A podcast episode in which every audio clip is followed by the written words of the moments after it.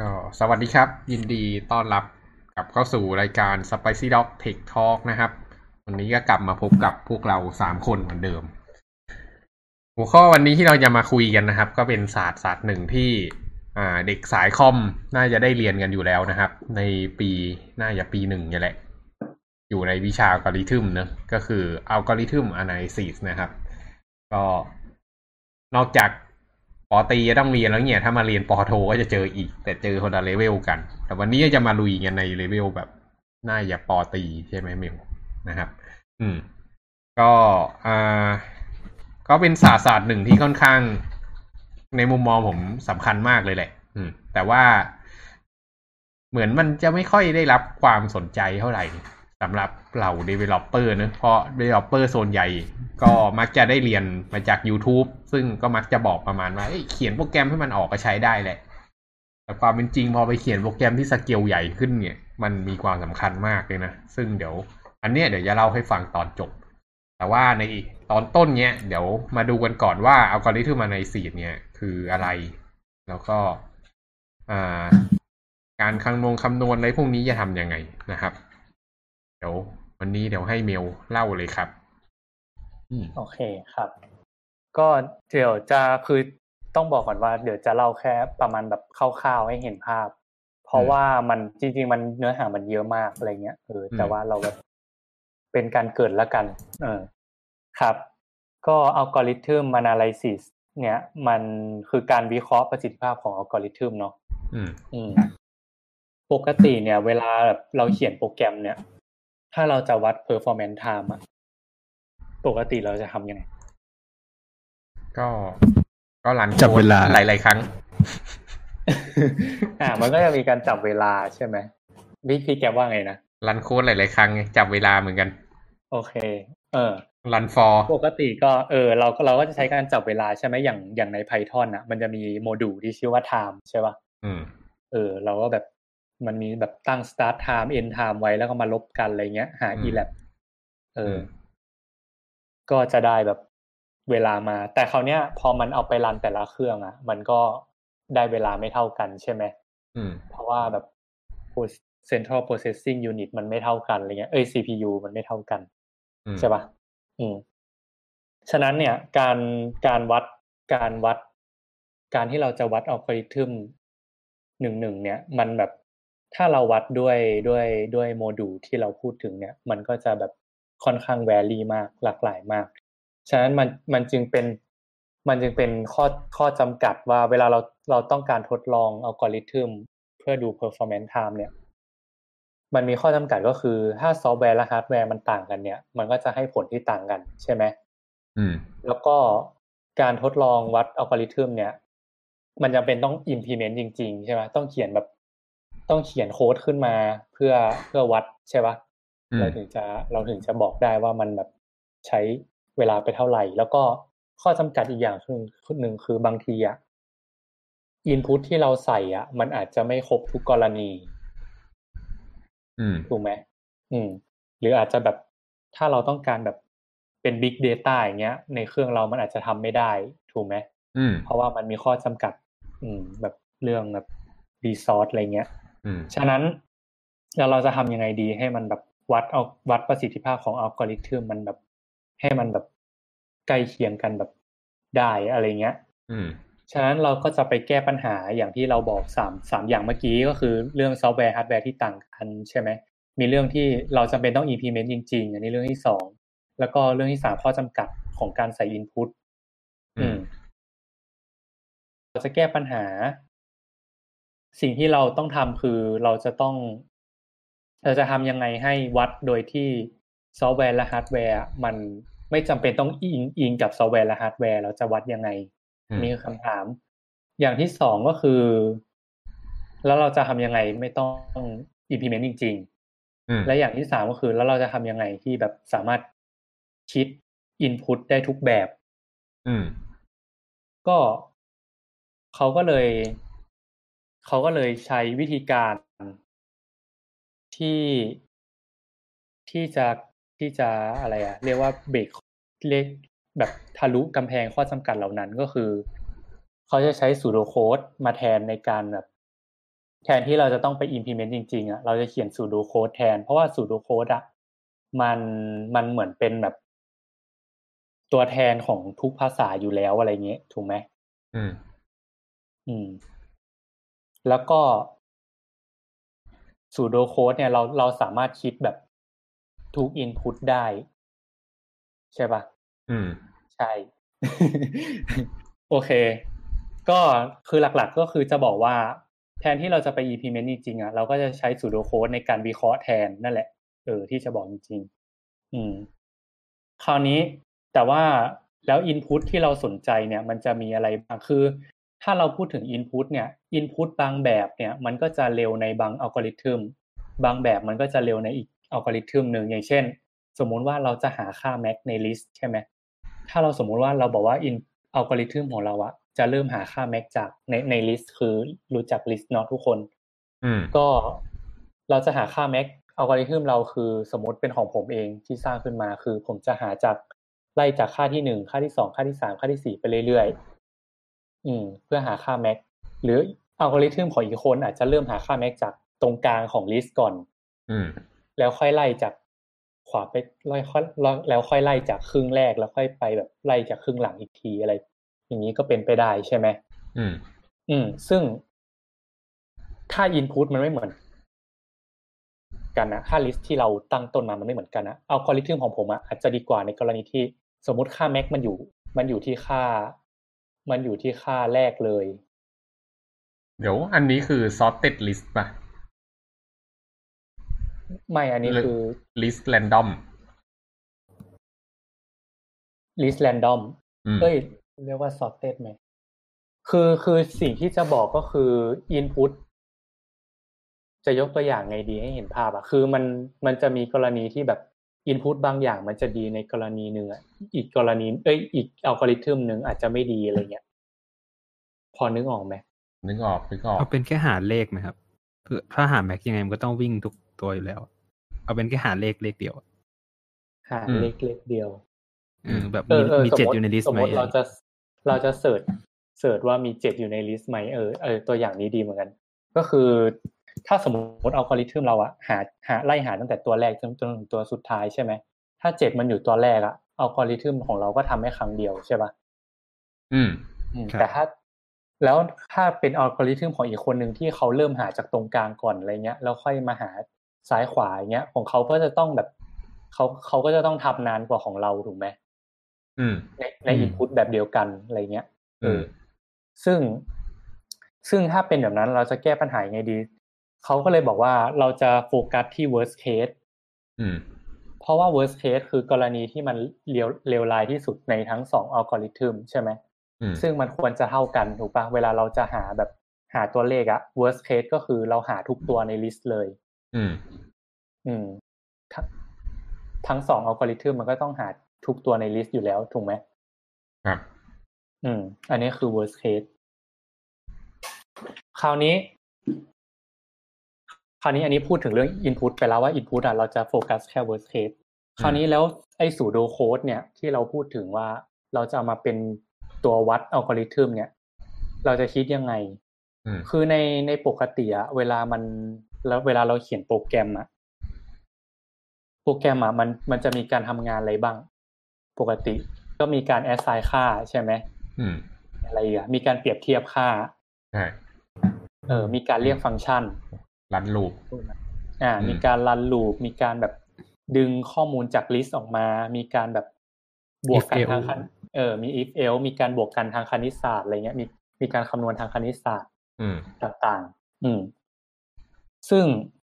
โปรแกรมหลักๆ มันก็จะมีประมาณนี้ใช่ปะในอืมเวลาเราเขียน pseudo code ออกมา มันก็จะเขียนแบบอะไรประมาณนี้ แล้วคราวเนี้ย เราจะวัด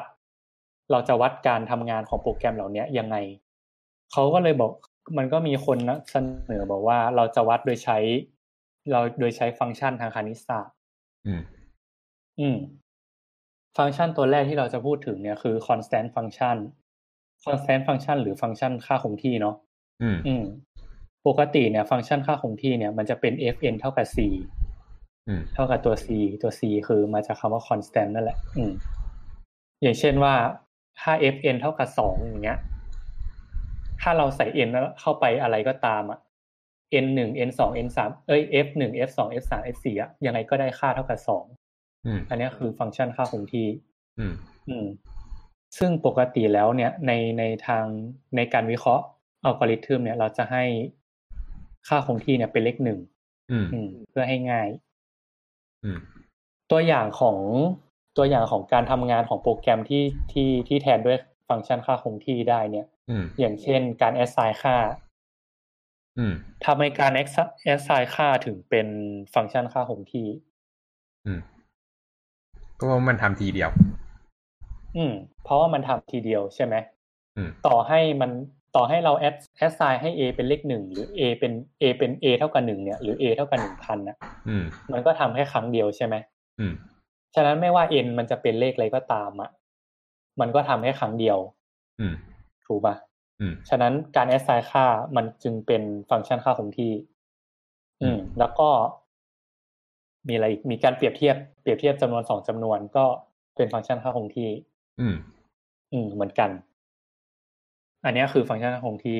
ฟังก์ชันอีกตัวที่ที่มีการใช้งานก็คือ logarithm function อืม อืม logarithm function เนี่ย คือ ทุกคนรู้จัก log ใช่ไหม ก็คือ log คือมันจะมันจะเป็นตรงกันข้ามกับยกกำลังไหมหือคนล็อกคือตรงกันข้ามกับยกกำลัง ใช่ก็คืออมถ้าสมมติว่าเราพูดว่า b b b ยกกำลัง x เท่ากับ n อย่างเงี้ย อืม ความหมายก็คือ x จะเท่ากับ log n ฐาน b อืม อืม ล็อกเนี่ยมันมันหมายถึงอะไรจริงคือคือถ้าพูดอย่างนั้นอาจจะงง คือล็อกเนี่ยมันมันหมายถึงอะไรกันแน่ คือล็อกเนี่ยถ้าพูดอย่างง่าย ๆ คือ สมมติว่า ล็อกฐานสองพูดถึงล็อกฐานสองง่ายสุดอืมสมมุติว่าเรามีไบนมันเรามี binary tree binary tree ใช่ไหมอืม อืม คือถ้าสมมุติว่าเราจะ เราจะเอาไปเราสมมุติเรามีเลขอยู่สิบเลขเนี้ยเราจะเอาเราจะมีเลขใน list อยู่สิบเลข เอาไปเขียนเป็น binary tree อืมเราจะถามว่าความสูงมันจะเป็นเท่าไหร่ อืม อืม อืม ถ้าสมมติมีมี n เท่ากับสิบอย่างเงี้ยก็ log สองฐานไอ้ log สิบฐานสองอ่า มันก็จะเป็น log สิบฐานสองใช่ไหมอืมสมมติมีมีสิบหกเลขแล้วกันเดี๋ยวเอาเดี๋ยวง่ายเพราะๆสิบเพราะเพราะเพราะมันมายังไงกัน คือ binary tree เนี่ยก็คือหนึ่งโนดมันจะแยกออกมาเป็นลูกสองตัวเนอะอืมเพราะฉะนั้นถ้าเกิดมีหนึ่งโนดข้างในนั้นก็จะมีหนึ่งเลเวลอืมทีเนี้ยโหนดที่สองมันก็ต้องแยกมาอยู่ทางด้านซ้ายของตัว parent ตัวแรก ตัวโหนดที่สามก็จะมาอยู่ทางด้านขวา อืมอืมส่วน node ที่สี่ก็จะมาอยู่เป็นลูกของ node ที่สอง node ที่ห้าอยู่เป็นลูก node ที่สองนี้ แล้วก็ node ที่หก node ที่เจ็ดก็เป็นลูกของ node ที่สามทีเนี้ยยิ่งยิ่งเลเวลมันสูงขึ้นไปเรื่อยๆเงี้ยมันก็จะยิ่งสามารถ support จำนวน node ได้มากขึ้น เนอะอืมอืม นี้มันก็เลยทำให้จำนวน node ต่อความสูงมันมีความสัมพันธ์เป็นแบบล็อกการิทึมอืมครับ อืม ใช่ ฉะนั้นอย่างอย่างถ้าถ้าเรายกตัวอย่างเมื่อกี้ล็อกสิบฐานสองอาจจะมันอาจจะเลขไม่ลงตัว อืมถ้าล็อกล็อกสิบหกฐานสองอย่างเงี้ยอืมมันก็จะได้สี่ถูกไหมอืมถ้าเรามีเลขอยู่สิบหกตัวเอามาเขียน binary tree อะมันจะได้ลำดับชั้นของ tree อะทั้งหมดสี่ชั้น อืม อืม อันเนี้ยคือตัวอย่างของล็อก logarithm function อืมมันมันเหมือนกับว่าล็อกเนี่ยมันเหมือนกับว่าสมมุติเรามีเลขอยู่สิบเลขสิบหกอยู่ใช่ไหม แล้วเราไปหาไปหาฐานสองอะ มันเหมือนเอา มันได้สี่ใช่ปะมันเหมือนการเอาสิบหกอะ ไปหารสองอะสี่ครั้งเออมันเอก็อคือไปหาว่าอะไรเอ่ยที่ยกกำลังเราได้ตัวนั้นน่ะอืมใช่ คือล็อกมันคือแบบหารตามจำนวนฐานของมันอะ ครับ มันก็จะได้เลขเลขที่มันต้องการออกมา อืม อืม อันเนี้ยคือ logarithm function เออ แต่ว่าเพิ่งสังเกตคำว่า logarithm กับ algorithm อะมันคล้ายกันมากเลย แล้วสังเกตไหม มันเกี่ยวกันไหม ไม่รู้แต่ว่าสี่ตัวแรกมันสลับที่กันได้เอ้ยโอเคเออจริง L O G A กับ L A A L G O อะโอเคเออเพิ่งสังเกตเหมือนกันอืมตอนที่อ่านเออ ครับตลกดี ครับ ก็อันอันนี้คือล็อกการิทึมเนาะอืมอันที่สามเป็น linear function linear อืม function ก็คือฟังก์ชันเส้นตรงเอ้ยฟังก์ชันเชิงเส้น อืม ก็คือ fn เท่ากับ n อืม อืม อันนี้น่าจะเคยเห็นกันอยู่แล้วมั้งอืม เวลาเขียนแบบ ก็คือพเววกลาเขียนรันฟเป็นอร์ตัวอืม อ่า อย่างเช่นการ run for อืม run for แบบ run for โดยตัวตัวด้านใน for อะอาจจะอืมเป็น assign ค่าอะไรบางอย่างอะไรเงี้ย อืม อืม มันก็จะรันถ้ารัน n ครั้งมันก็จะทำ n ครั้งใช่ไหมอืม ครับ อืม ถ้ารันรันสิบครั้งมันก็จะทำทำค่าในลูปนั้นสิบครั้งอะไรเงี้ย อืม อือืมมเท่ากับจำนวนลูป อืม อันนี้คือ linear function แล้วก็จะมี n log n function อื n ม log n function เนี่ย ถูกใช้ในใน sort ในการ sort sorting ที่อืมเป็นแบบเข้าใจว่าต้องเป็นแบบใช้หลักการของ divide and conquer อืม ใช่ไหมถึงจะเป็น n log n ใช่ครับอืมก็คือต้อง performance ดีมากแล้ว ซอสถ้าซอสได้ n log n นี่ก็คือ performance ดีที่สุดแหละอืม อืม อันนี้คือตัวอย่าง n log n อืม แล้วก็มันจะมี quadratic function หรือฟังก์ชันยกกำลังสอง อืม fn เท่ากับ n ยกกำลังสอง อันนี้ก็จะเป็นพวกลูปซ้อนลูปอือมย่างนี้ อืมก็ลูปคือสองลูปที่แบบซ้อนกันอะไรเงี้ยถ้ามันลูปสองชั้น มันก็จะทำข้างในเป็นจำนวนของข้างนอกเนอะอืม อืม มันก็เลยกลายเป็น n กำลังสอง อืม อืม ครับ แล้วก็จะมีอ้อแต่เราต้องพูดต้องพูดอันนี้นิดนึงคือทำไมลูปซ้อนลูปถึงเป็น n ยกกำลังสองคือ ให้ให้นึกง่าย ๆว่า ว่าสมมุติว่า สมมุติว่าลูปแรกอะ่ะคือคือเวลาเราทำลูปอะเรา เราจะบอกว่าไง มันมันมันจะมีการเคยเคยนี่ไหมเดี๋ยวอันนี้จะยกตัวอย่างอันนี้ก่อน เคย เคยบวกเลขแบบที่มันต่อกันไปเรื่อย ๆปะฟีโบนัชชีอะ ไม่ใช่ที่เป็นแบบหนึ่งบวกสองบวกสามบวกสี่บวกห้าบวกหกไปเรื่อยๆอะแล้วถามอืมว่า ถ้าบวกกันจนถึงสิบอะค่าอืมที่ได้เป็นเท่าไหร่อะไรเงี้ยอืม อืม อืมครับ มันจะหายังไง รู้ก็สูตรปะใช้อนุกรมครับ มาสายโหดโอเค อืม แล้วสูตรอืมมันว่าไง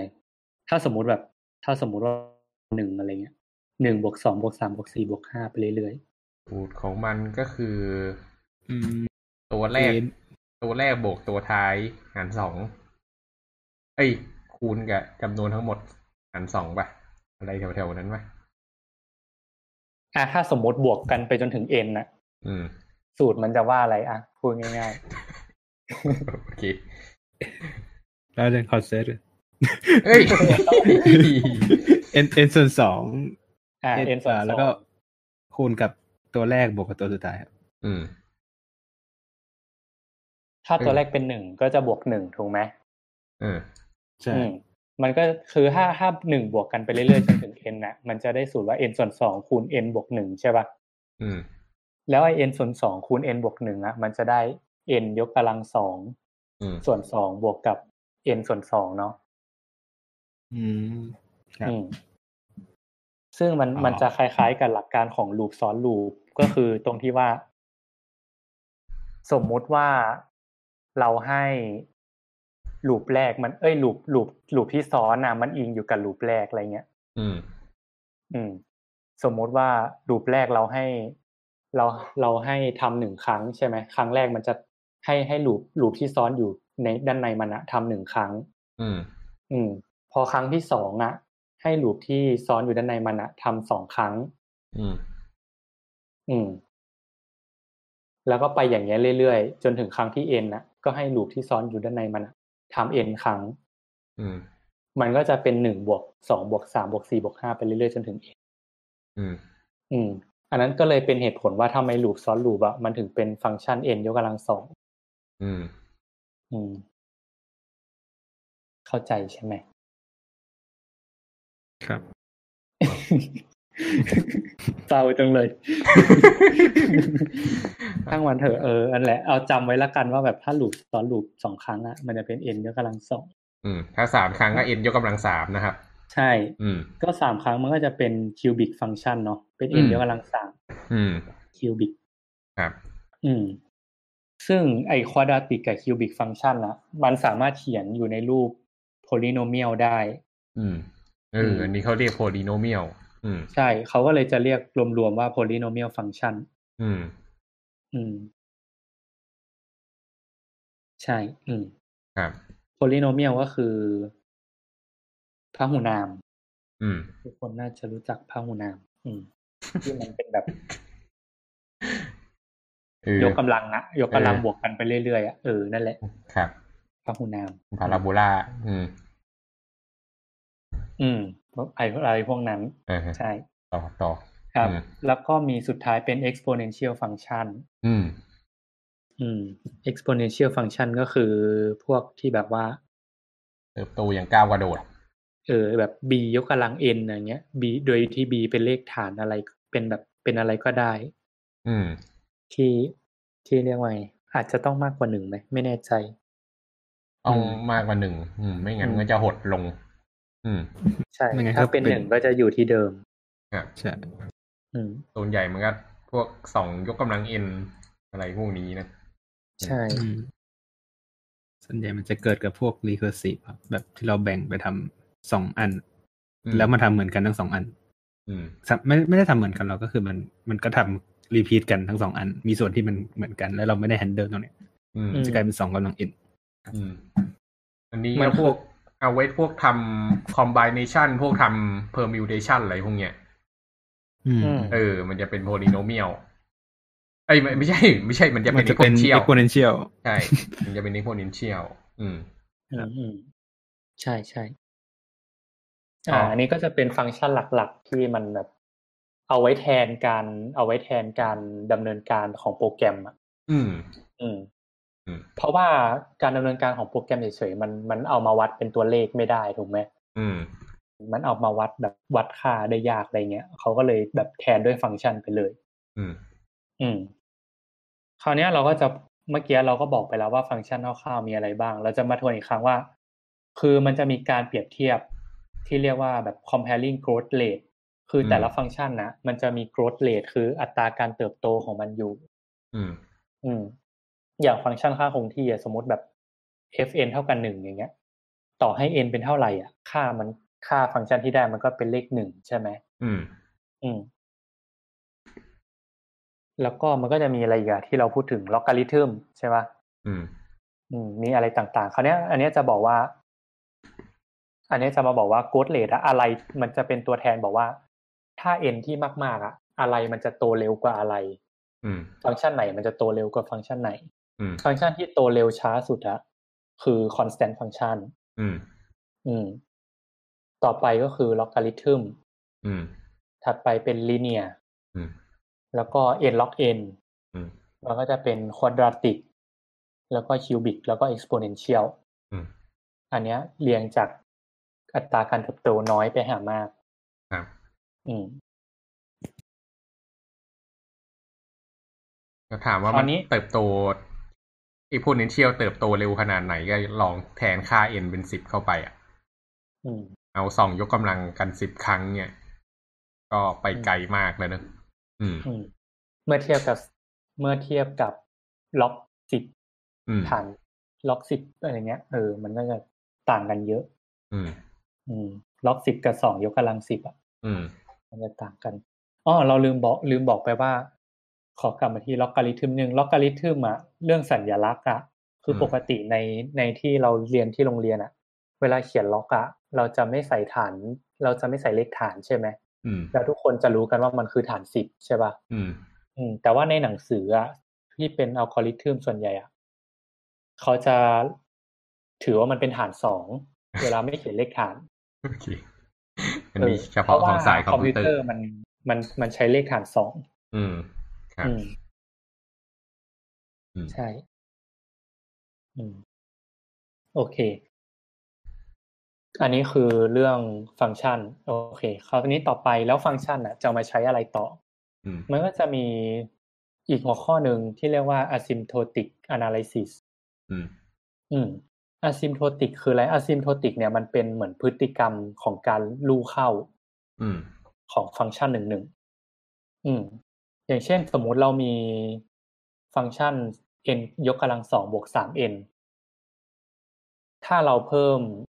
เพิ่มค่า n ไปเรื่อยๆ จนเข้าใกล้ infinity อะอืมค่าที่ได้อะ มันจะใกล้เคียงกับสอง n ยกกำลังสองอืมถูกไหมอืมโดยที่สาม n อะ เราจะ ignore ไปเลยอืมเราจะไม่สนใจ เพราะมันเพราะว่าค่ามันโตไม่ทัน เออ มันโตไม่ทันมันแบบ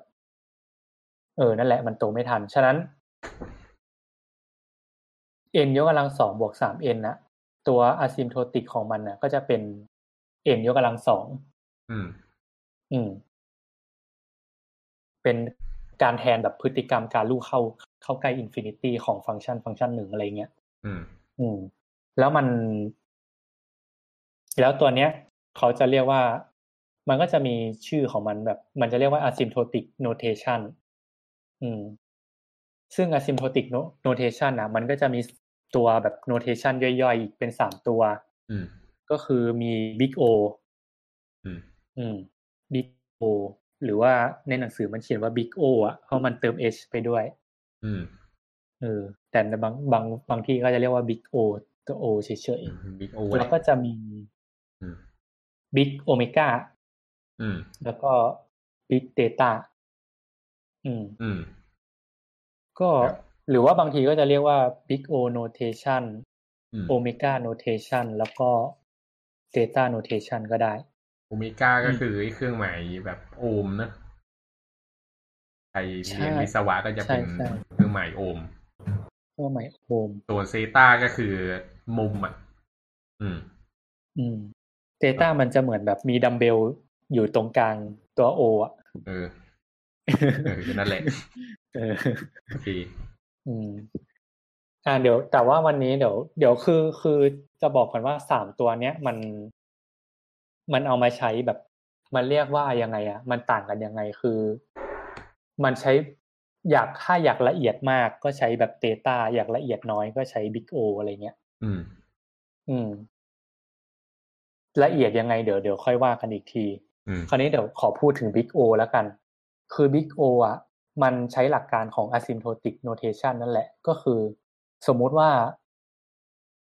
ถ้าเรามีห้าห้า n ยกกำลังสี่บวกสาม n ยกกำลังสามบวกสอง n ยกกำลังสองเนี้ยคิดว่า Big O จะเป็นอะไร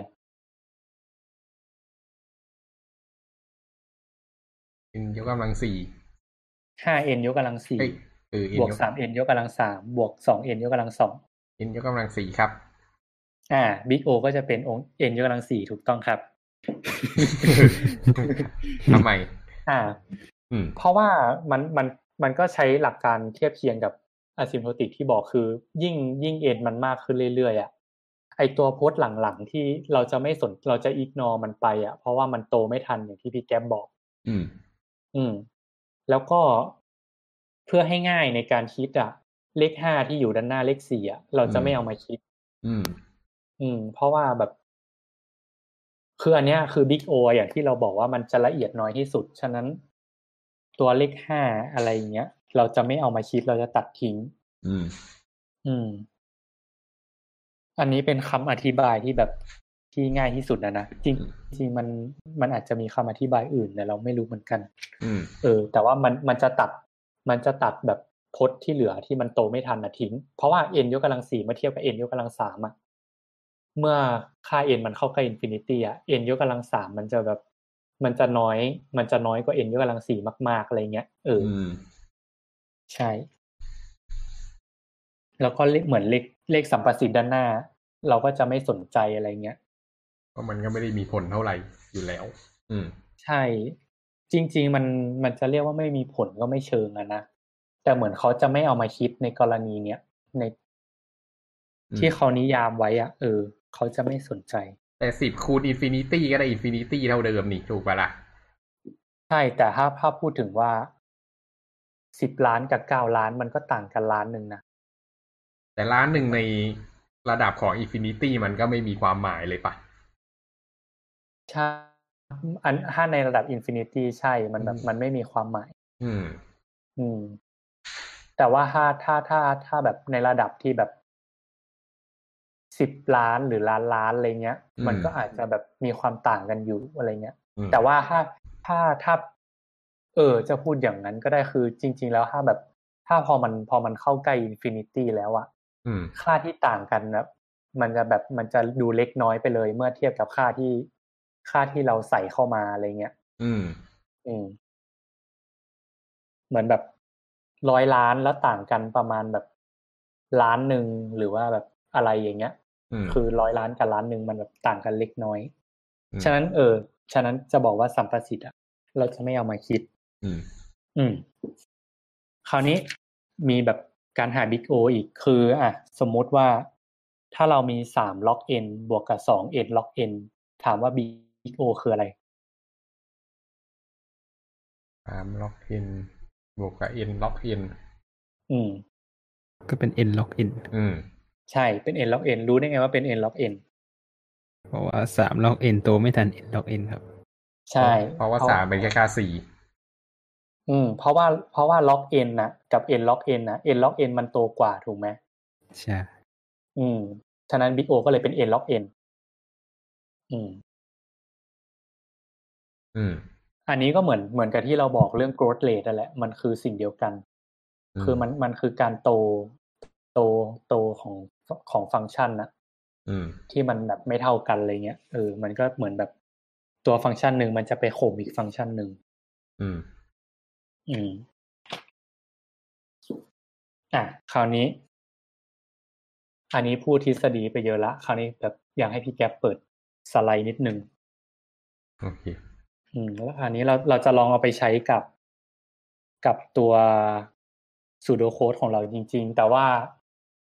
ไอตัวสไลด์ที่ให้ดูอะสมการหนึ่งอัอันนเนี้ยนี้เอามาใช่ไหมอ่าเอาสมการก่อน อืม อืมอ้อลืมบอก อันเนี้ยเอามาสิ่งที่พูดมาทั้งหมดเนี่ย คือแปลมาจากหนังสือ ชื่อว่า Data Structure and Algorithms in Python อืมอืมของ Goodrich p a r m e s i a แล้วก็ Gowasser อืม อืม ลืมขอบคุณเขา อืม ครับ โอเค ครับ แล้วก็ อ่าโอเค คราวนี้กลับมาที่สไลด์ อันเนี้ยสมการที่ให้ดูอะ aj เท่ากับ summation si i ตั้งแต่ศูนย์ถึง j หารด้วย j บวก i เอ้ย j บวกหนึ่งอืมอันเนี้ยคือสมการของ prefix average prefix average มันมันคือมันคือสมการที่เอาไว้ใช้คำนวณแบบแอปพลิเคชันในพวกเศรษฐศาสตร์หรือสถิติ อืมอย่างเช่นการหาแบบ การหาผลตอบแทนของกองทุนปีต่อปีอะไรเงี้ยอืมอืม ถ้าเราอยากรู้แบบกี่ปีเราก็เราก็ใส่เจไปเท่านั้น อะไรเงี้ย สมมุติว่า สมมุติว่าเราเรารู้ว่ามันกองทุนเราแบบ เราฝากมาละสิบปี เราอยากรู้ว่าแต่ละปีในปีที่ผ่านมา มันเฉลี่ยออกมาแล้วว่ามันให้มันให้มันให้ผลตอบแทนปีละเท่าไหร่ อืม อืม เราก็ใส่ใส่เลขลงไปแบบ อยากรู้สิบปีก็ใส่เลขสิบเข้าไปอะไรเงี้ย อืม แทนด้วยแทนด้วยตัว J อืม อันเนี้ยคือสมการ prefix average คราวเนี้ย เราจะเอาสมการตัวเนี้ย มา มามาอีเป็นอัลกอริทึมอืมอะพี่แก๊ปเปิดสไลด์ถัดไปที่ มันเขียนว่าชื่อฟังก์ชันว่า Prefix prefix average average หนึ่งครับอ่าหนึ่งอาจจะเห็นว่าในสไลด์ที่ให้ดูอะมันเป็นโค้ดออกโค้ด Python เนาะคือเขาไม่ได้เขียนเป็นซูโดโค้ดเพราะว่าอันเนี้ยมันเป็นเล่มเนี้ยมันเป็น in Python เขาก็เลยเขียนเป็น Python ไปเลย จริงๆ Python กับ pseudo code ก็แทบจะเป็นภาษาเดียวกันอยู่แล้วในมุมพี่ อืม โอเค คราวนี้เราลองมาวิเคราะห์ในตัวในตัวอัลกอริทึมดูว่า มันจะแทนด้วยฟังก์ชันอะไรได้บ้างที่เราพูดกันมา อะอย่างเช่นอันแรก n เท่ากับ len s n เท่ากับ len s เนี่ย big O เป็นเท่าไหร่ เออแทนด้วยฟังก์ชันอะไรก่อน constant อะอ่า constant ถูกต้อง เพราะว่ามันคือการ assign ค่าถูกไหม อืม อืม ฉะนั้นบรรทัดมันก็จะ big O ก็จะเป็นหนึ่งใช่ปะเพราะว่า constant มันคือ มันคือ fn เท่ากับหนึ่งอืมอืมคราวนี้ตัวบรรทัดที่สี่เป็นเท่าไหร่ ก็ยังหนึ่งอยู่ บรรทัดที่สี่เนี่ย มันเป็น big O เป็น n เพราะอะไรเพราะว่าคือ list มันมันคือ list ของเลขศูนย์คูณกับ n ใช่ไหมอืม อืม n คือจำนวนจำนวนจำนวนที่เราต้องการอืม การการเอาเลขศูนย์คูณจำนวนที่เราต้องการเนี่ยมันหมายถึงว่าเอาเอา list ของศูนย์นะมาบวกกัน n ครั้งอะ อืม ฉะนั้น big O มันก็เลยเป็น n อืม อืมบรรทัดที่สี่ไพทอนมันเกรียน อืม จริงๆมันก็มันนะมันก็เหมือนจะเป็นหนึ่งใช่ไหมอืม แต่แต่ไส้มันไส้ในมันมีไงอืม อืม ใช่ มันก็จะได้ list ของศูนย์ n ตัวเนาะอืมอืม big O เป็น n มันคือการคราวนี้แอดไซน์ศูนย์ n ครั้ง อืม อืม ใช่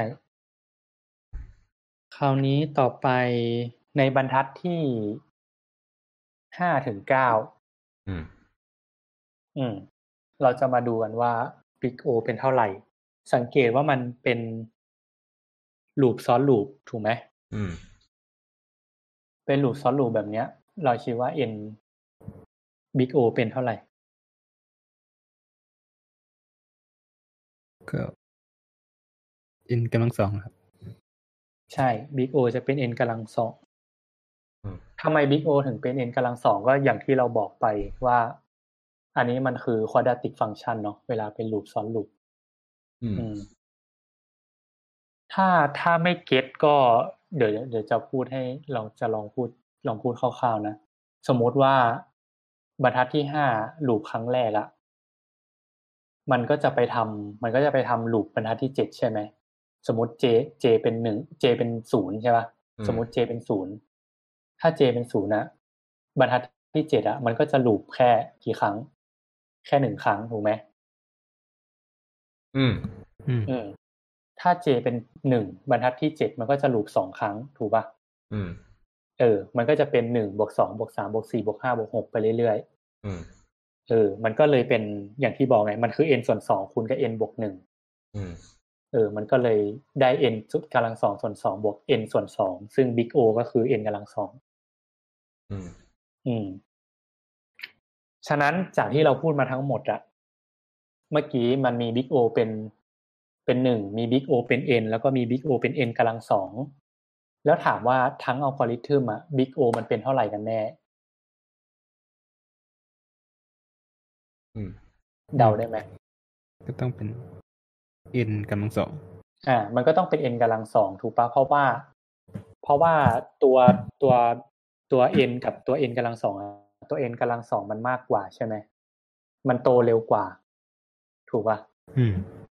อืม บรรทัดที่สี่อะมันเป็น big O ของ n แต่บรรทัดที่ห้าถึงเก้ามันเป็น big O ของ n ยกกำลังสองตัวอืม big O ของ n ยกกำลังสองอะมันโตเร็วกว่า big O ของ n ฉะนั้นตัว big O ของ n ยกกำลังสองอะมันก็เลยเหมือนแบบข่มทุกตัวในในในฟังก์ชันอะฉะนั้น ในอัลกอริทึมเนี้ย big O ก็จะเป็น n ยกกำลังสองอืม อืม อันนี้คืออัลกอริทึมแรก big O เป็น n ยกกำลังสองนะโอเค อืม คราวนี้มาดูสไลด์ถัดไปอืมในตัว prefix average สอง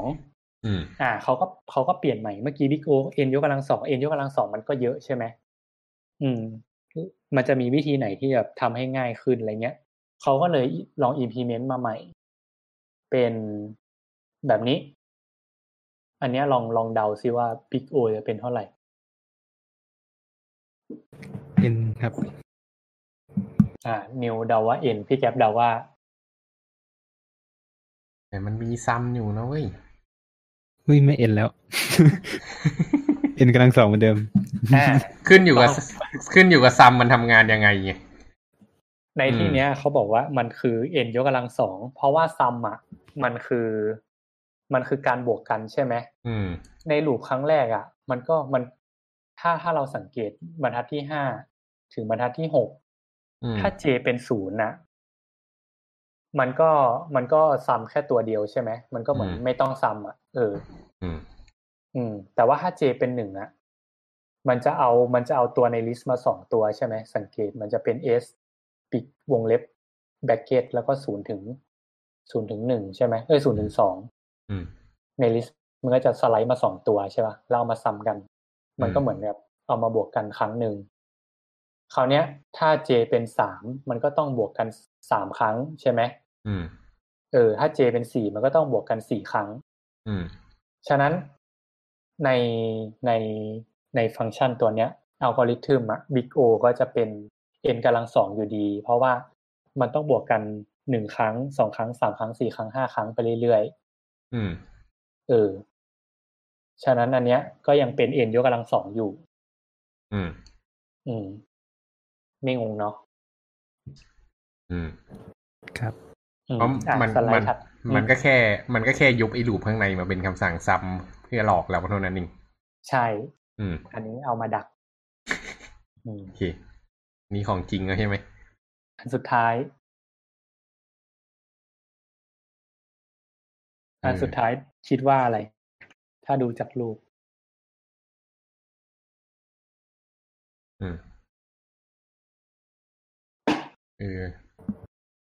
อันสุดท้ายยังเอ็นเดียว อืมนิวล่ะ คิดว่า อืม คิดว่ายังเป็น n กำลังสองอยู่ครับ อ่า อ่าเราลองมาดูกันอืมคืออัน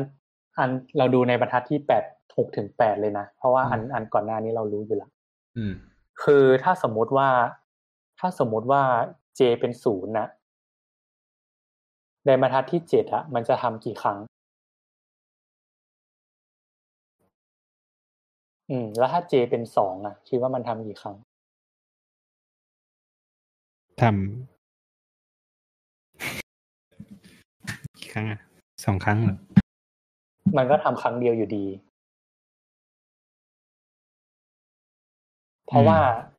เพราะว่ามันแค่มันคือบรรทัดที่เจ็ดอะมันเหมือนเป็นมันจะคล้ายมันจะเหมือนดูเหมือนเป็นการซัมแต่จริงๆมันไม่ มันจะเหมือนเป็นการซัมในเหมือนอัลกอริทึมที่แล้ว แต่ว่าจริง ๆ มันไม่ใช่ คือมันแค่ มันแค่คือการบวกกันแค่ครั้งเดียว คือมันแค่เอา total มาบวกกับค่า s j ที่เราต้องการ อืม อืม มันไม่ได้แบบ มันไม่ได้เอาแต่ละตัวมาบวกกันบวกกันบวกกันเรื่อยๆอะไรเงี้ย อืม งงไหมไม่ไม่งง อืม ฉะนั้นบรรทัดที่เจ็ดอะ มันจริงมันมันคือการทำแค่ครั้งเดียวอื มมันคือ total เท่ากับ total บวกกับ s ที่เราต้องการ อืม อืม มันคือการทำให้ครั้งเดียวถูกไหมอืม ฉะนั้นต่อให้ loop n ครั้ง อะ อันเนี้ยมันก็ทำแค่ n ครั้ง อืม อืม เอ้ย มันก็ทำให้ครั้งเดียว loop อืม loop อืมแต่ละครั้ง อะ มันก็ทำให้ครั้งเดียว อืม อืม ฉะนั้นมันก็เลยเป็นบรรทัดที่หกถึงแปดอะ Big O มันก็เลยเป็นแค่ N เฉยอืมๆอือ๋อม ใช่ ฉะนั้นอัลกอริทึมที่สามเนี่ย มันก็จะ Big O ก็จะเป็นแค่ N อืมฉะนั้นอืมเราก็เอามาเปรียบเทียบกัน เราก็จะเห็นว่าอัลกอริทึมที่สามอะมันก็จะเร็วสุดใช่ไหมอืม เพราะว่ามันโตช้าสุด อืม อืม คือยิ่งโตเร็วอะเวลาในการทำอะจะยิ่งนาน อืม อืมทั้งนี้ทั้งนั้นมันขึ้นอยู่กับปริมาณ n ด้วยเนอะ อืม ใช่ใช่ถ้าถ้าอืม n เล็ก ๆ มันยังไม่ค่อยส่งผลเท่าไหร่แต่ถ้าเกิด n แบบขึ้นหลักพันหลักหมื่นขึ้นไปเนี่ยจะเริ่มเห็นแหละอืม อืม อันนี้ก็คือการแบบการเอาการการเทียบการวัดอัลกอริทึมคร่าวอืมๆให้เห็นภาพว่าจะต้องทำยังไง อืม อ่า อันนี้โอเคหมดละ อันนี้คราวเนี้ยจะกลับไปที่ มันจะมี ถ้าแรป question ถ้าแรปอัพนิดนึงก็คือ สรุปแล้วจะนับตรงไหนดีเนี่ยก็คือนับตรงที่มันถูก execute บ่อยมากที่สุดเนอะครับอืมอืมโอเคส่วนใหญ่มันก็จะที่ที่เราที่เราจะแบบ ที่เราจะไปดูแบบหลัก ๆ ก็ส่วนใหญ่ก็จะเป็นลูปอะไรอย่างนี้ป่ะใช่พวกลูปพวกฟังก์ชันคอที่เป็น recursive อืมอ๋อมันจะมีมันจะมี เอ่อเขาเรียกว่าอะไร คำเตือนอยู่นิดหนึ่ง คือบางทีอะถ้าสมมติให้เราเทียบว่าสิบยกกำลังร้อยคูณกับเอ็นะกับเอ็นล็อกเอ็นนะเราคิดว่าอันไหนมันโตเร็วกว่ากันสิบยกกำลังร้อยคูณเอ็นคูณกับเทียบกับเอ็นล็อกเอ็น เอ่อเอ็นล็อกเอ็นครับอ่า ปกติเราเราจะคิดว่า n log n นะมันโตเร็วกว่าใช่ไหมอย่างที่ growth rate ที่เราบอกว่า n log n นะมันจะโตเร็วกว่า n เฉยๆใช่ป่ะเพราะ n เฉยๆมันเป็น linear ใช่อืม แต่ว่าถ้าเราสังเกตสิบยกกำลังร้อยอะมันจะมันเยอะมากถูกป่ะอืมอืม อืมอ๋อกว่า n log n มันจะไปถึงสิบยกกำลังร้อยมันก็อีกนานมากใช่ไหม ใช่ ที่จะบอกคืออย่างนั้นเลย ดีมากพี่แก๊ปผมยังคิดคำพูดไม่ออกก็ก็คือจะบอกว่าค่า constant บางทีถ้าเกิดมันมากมากไปเลย แต่ถ้าเกิดเทียบกับ code function ที่มันไม่ได้โตเร็วมากพอ มันก็กว่ามันจะไป กว่ามันจะไปเปิดบรรจบกันมันก็อาจจะไกลมาก ใช่ บางทีมันแบบค่า constant อาจจะทำให้มันโตโตไม่ทันนะๆอืมอืม อืมโตเร็วเกินอะไรเงี้ยโตเร็วกว่าแบบอีกตัวหนึ่งทั้งที่ในในในหลักการแล้วอะอีกตัวหนึ่งมัน growth rate มันสูงกว่าอะไรเงี้ยเออแต่ว่าอันอันนี้ก็เคยมีเซนแวบๆเหมือนกันนะ แต่ไม่เคยเจอตัวอย่างนี่แบบเป็นชิ้นเป็นอัน อืม ใช่ คืออันเนี้ยมันมันจะเป็นเป็นคำเตือนว่าบางทีอะ บางทีอะเราต้องเราต้องดูด้วยว่าอินพุตของเราอะมันเยอะแค่ไหน อืมคือ อืม คือคือ คือถ้าดูง่ายๆอะเออโอเค เราดูด้วยโกดเลทมันก็ง่ายมันก็เร็ว แต่ว่าบางทีอะถ้าอัลกอริทึมของเรามันแบบ อย่างที่บอกอะสัมประสิทธิ์มันอาจจะแบบ มันอาจจะทำให้ค่าอินพุตที่เราใส่อะมันโตไม่ไม่แบบ มันโตเร็วมากเกินกว่าตัวที่ อีกตัวหนึ่งที่มันสูงกว่าอะไรเงี้ยอืมคือ มันก็อาจจะแบบใช้หลักการที่เราพูดไม่ได้ อย่างเงี้ยเอออืมมันจะต้องไปสังเกตค่าสัมประสิทธิ์ที่อยู่ด้านหน้าด้วย ว่าแบบอืมมันมีค่าเยอะแค่ไหน อืมอืมอืมครับอันนี้แล้วแล้วแล้วมันอีกอย่างคือมันอยู่ที่อินพุตของเราด้วยว่าอินพุตของเรามากน้อยแค่ไหน อืมอืมอืม ใช่ ประมาณนั้น อืม มีอะไรอีกไหมที่ต้องพูดนี่คือคืออันเนี้ยพูดแค่ Big Oคือจะบอกว่าถ้าถ้าต้องการวัดละเอียดขึ้นน่ะก็อาจจะต้องไปใช้บิ๊กโอเมก้าหรือบิ๊กเ t ต้าเนาะอืมมันอาจจะละเอียดขึ้น แต่ว่าอันเนี้ยของไม่ คือมันมันมันมีแบบ มันต้องมีการเรียกว่าอะไรอะ มีการพิสูจน์นิดหน่อยอะไรเงี้ย เพื่อให้เห็นภาพแต่ว่าBig Omega นี่คือเคสที่เล็กที่สุดปะได้ปะอืมมันคือเคสขอบเฉลี่ยที่เล็กที่สุดที่มากกว่า อืมอืม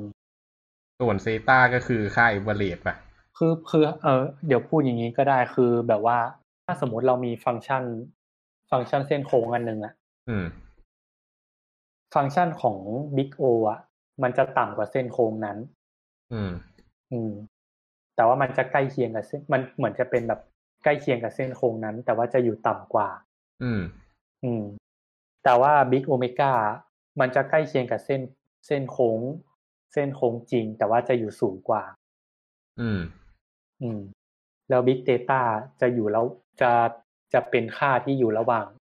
จะเป็นเส้นสองเส้นที่อยู่ระหว่างเส้นจริงอะ อืม อืมครับ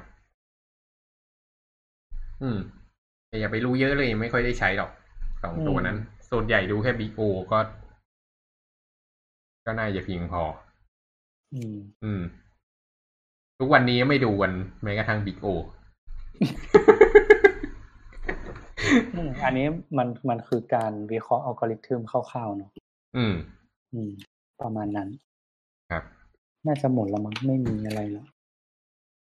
อ๋อมันมันจะมีเรื่อง นอกจากเรื่องสัมประสิทธิ์มันจะมีอีกนิดนึงก็คือ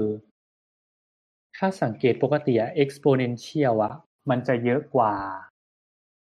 พหูนามถูกไหมอืม อืม exponential มันจะเยอะกว่าฟังก์ชันพหูนาม แต่ว่าถ้าเป็นแบบสมมติตัวอย่างคือ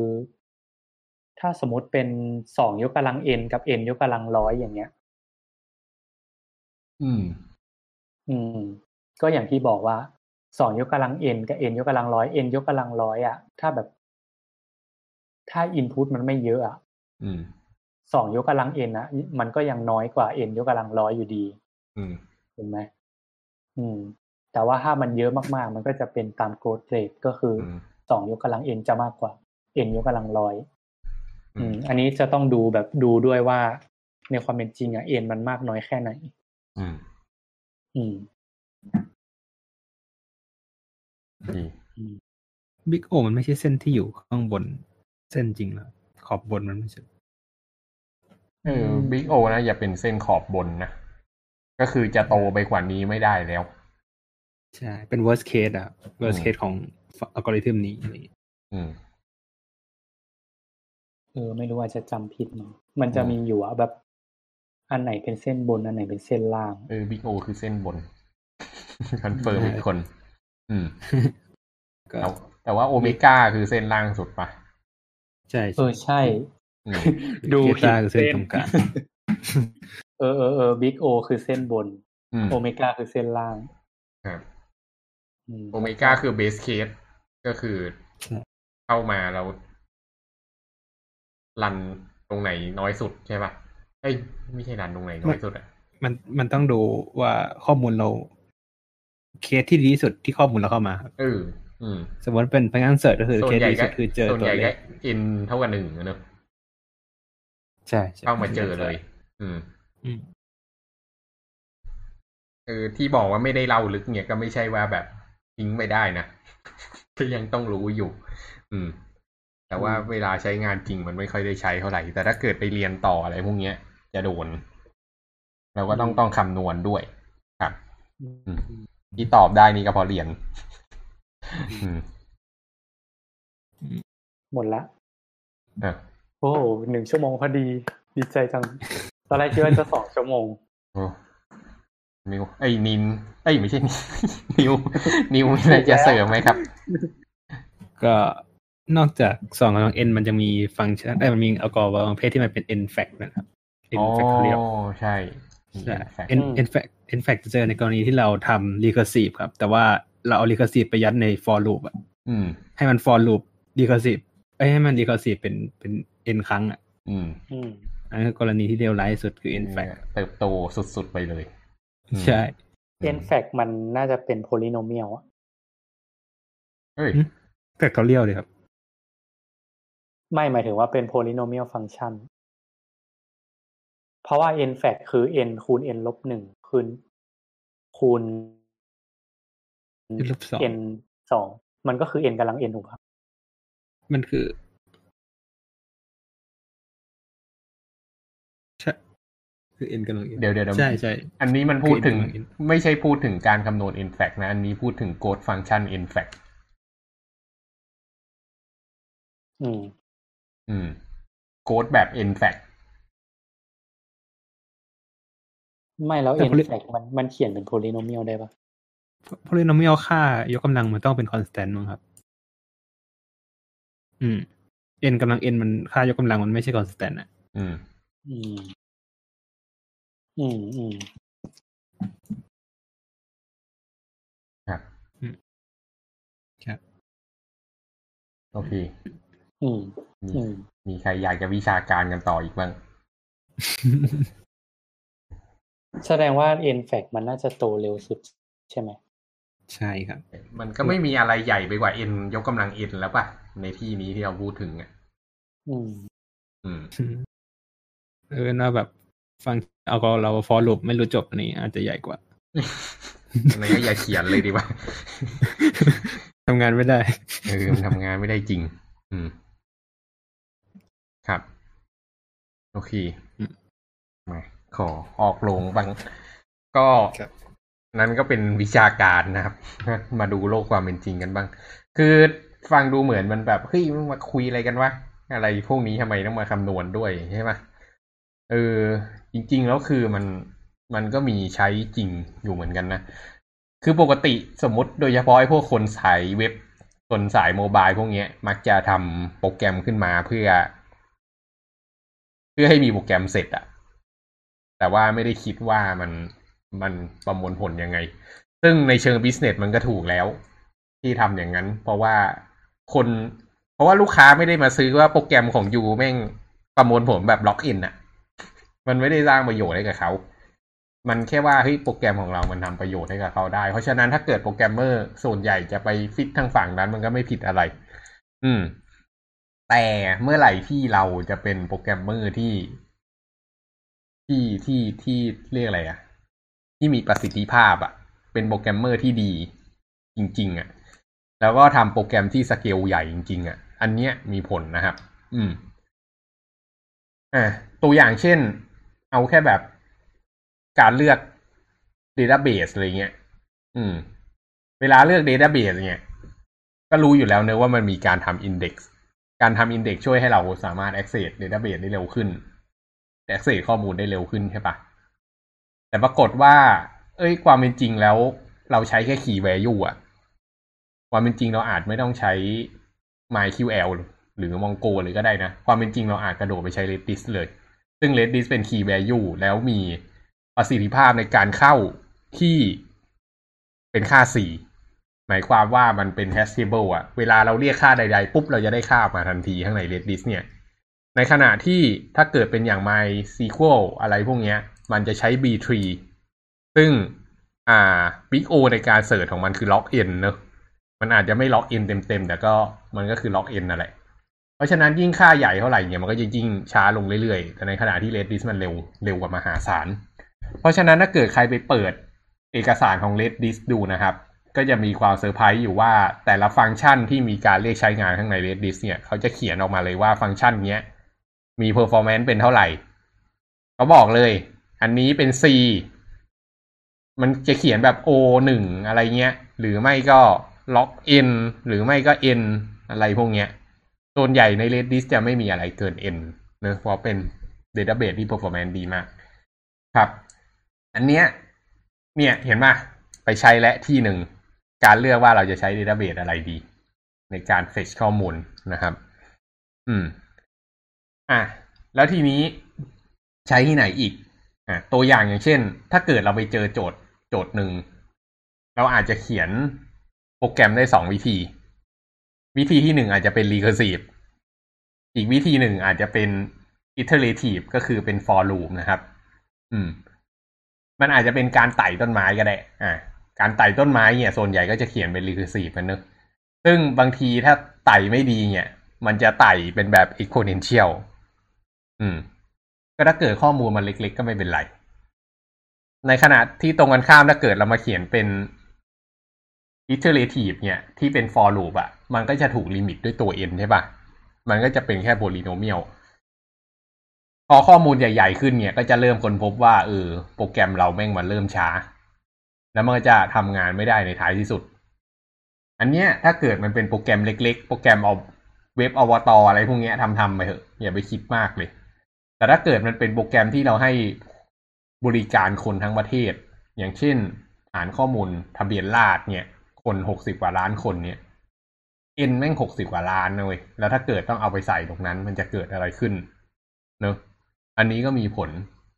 ทีเนี้ย คนที่เขียนโปรแกรมเนี่ยก็ต้องรู้ว่า n ที่ได้รับเข้ามาเนี่ยมันเป็นขนาดเท่าไหร่ เออแล้วก็ต้องดูว่าตกลงแล้ว ถ้าเกิดจะคำนวณอย่างเงี้ยจะใช้อัลกอริทึมอะไร ซึ่งเอาตันกันตามความจริงๆเลยอะมันก็คงไม่มีใครโหลดข้อมูลแบบหกสิบกว่าล้าน record ลงมาเก็บใน memory ใช่ปะ อืม ก็อันเนี้ยก็เป็นเรื่องที่ค่อนข้างชัดเจนนะครับ ว่ามันเอาไปใช้ตรงไหน มันอาจจะตัดสินถึงความใช้ได้กับความใช้ไม่ได้ของโปรแกรมนั้นในระยะยาวเลยนะ โปรแกรมหนึ่งอาจจะใช้งานไปได้สิบปี ถึงจะเริ่มประมวลผลไม่ไหว กับอีกโปรแกรมหนึ่งอยู่ได้เดือนเดียวก็แบบล้นแล้ว อันนี้เจอมากับตัว อืม แล้วก็อีกเคสหนึ่งที่อยากจะบอกก็คือ อยากจะบอกกับ developer ทุกคนก็คืออ่าโปรแกรมของเราอะเราทำงานเป็น developer เนอะเราเขียนโปรแกรมครั้งเดียว เรารันของเราไม่กี่ครั้ง แต่เคยคิดบ้างไหมว่าโค้ดของเราอะความเป็นจริงแล้วที่เขียนออกไปถูกรันกี่ครั้ง สมมุติโปรแกรมของเราเขียนออกไปเนี่ย อ่า มันรันแบบสิบ millisec เสร็จเนี่ย ถ้าเกิดรันร้อยครั้งก็หนึ่ง sec เนอะอืม เราอาจจะรันเองร้อยครั้งเราก็เสียเวลาหนึ่ง sec มันนิดเดียว แต่ปรากฏว่าโปรแกรมของเราถูกส่งออกไปให้ user หนึ่งล้านคนใช้ user หนึ่งล้านคน คนละร้อยครั้ง ก็คือหนึ่งล้าน sec แล้วนะหนึ่งล้านวินาทีนี่พลังการประมวลผลมหาศาลนะครับหนึ่งล้านวินาที ถ้าเกิดเราสามารถ optimize อัลกอริทึมของเราลงมาทำให้ใช้พลังงานประมวลผลน้อยกว่านั้น สมมุติยี่สิบเปอร์เซ็นหมายความว่าเราประหยัดไปได้สองแสนวินาทีคำถามก็คือสองแสนวินาทีที่ประหยัดไปเนี่ย เป็นราคาเท่าไหร่ของค่า infrastructure อืม เพราะฉะนั้นเนี่ยไอการเขียนโปรแกรม ในสเกลเล็ก ๆ เนี่ยที่แบบเขียนกันขึ้นมาใช้ในองค์กรใช้กันอยู่สิบยี่สิบคนหรือระดับร้อยคนเนี่ยมันหมู่หมู่แต่เมื่อไหร่ที่เราไปเขียนโปรแกรมออกไปให้คน ใช้เป็นหมื่นเป็นแสนเป็นล้านคนเขา execute เนี่ยไอ้ฝั่ง client มันก็ยังจะโอเคเพราะคอมใครคอมมันประมวลผลใช่ป่ะ แต่พอมาฝั่งเซิร์ฟเวอร์เนี่ย อันนี้เป็นเรื่องใหญ่มากแล้วนะ อันเนี้ยเลยเป็นเหตุผลว่าทำไมคนฝั่ง backend อะมันถึงได้ bluff ฝั่ง frontend กันนัก อืม เพราะว่าฝั่ง backend อะ มันมีสิ่งพวกนี้ที่ต้อง concernค่อนข้างหนักมากนะครับ ในขณะที่ฝั่ง frontend อะ มันโหลดโค้ดไปปุ๊บ แล้วมันก็ execute บนมือถือบนคอมพิวเตอร์ของลูกค้าเนอะคือ n n ที่มันใช้ในการประมวลผลมันมันเยอะขึ้นอะ ตัวหารมันเยอะขึ้นมันก็เลยเล็กลง ในขณะที่ฝั่งเซิร์ฟเวอร์ของเราเองอะ มันขยายมันคือ cost ทางฝั่งเราไงอันเนี้ยก็เลยอยากจะฝากให้ไม่รู้ developer ที่ฟังกันอยู่ตรงเนี้ย ก็คือเมื่อไหร่ที่ได้รับโจทย์มาว่าเรากำลังจะ dev โปรแกรมขนาดใหญ่เฮ้ยเรื่องพวกนี้มันเป็นเรื่องที่สำคัญแล้วนะอืม จะต้องคิดเหมือนกัน ก็ถึงแม้มันจะไม่ค่อยได้ใช้เยอะ ไม่ค่อยได้เจอมาก ไม่ค่อยได้มีโอกาสเจอโดยเฉพาะ developer คนไทย ก็คงไม่ได้เดฟโปรแกรมใหญ่ๆกันสักเท่าไหร่อ่าแต่ว่าถามว่าพวกนี้ใช้เยอะตอนไหน ส่วนใหญ่ก็จะใช้พวกคนที่ทำงานเกี่ยวกับพวก Data Structure อะไรพวกนี้นะครับ ก็ ทำ OS ทำ Database Design อะไรพวกเนี้ย โอ้โห อันนี้โดนเต็มๆเลยเนอะอะไรที่ต้องเกี่ยวกับ performance ทั้งหลายอะเราต้องคำนวณออกมาว่าโปรแกรมของเราถูกคำนวณ ถูก execute กี่ครั้ง แล้วมันจะประหยัดพลังงานไปเท่าไหร่เมื่อเราเขียนอัลกอริทึมให้ดีวันนี้ ก็ต้องลองคิดดูนะครับ ซึ่งอันนี้เอาไว้เดี๋ยวคงมีภาคต่อแหละ อืม ครับ อืม ก็อันนี้เป็น อันนี้เรียกว่าพื้นฐานที่จำเป็นต้องรู้นะครับ ผม expect ว่า developer ทุกคนควรจะรู้เรื่องนี้ ถ้าไม่รู้เรื่องนี้น่าจะทำงานกันลำบากอืมครับ อืม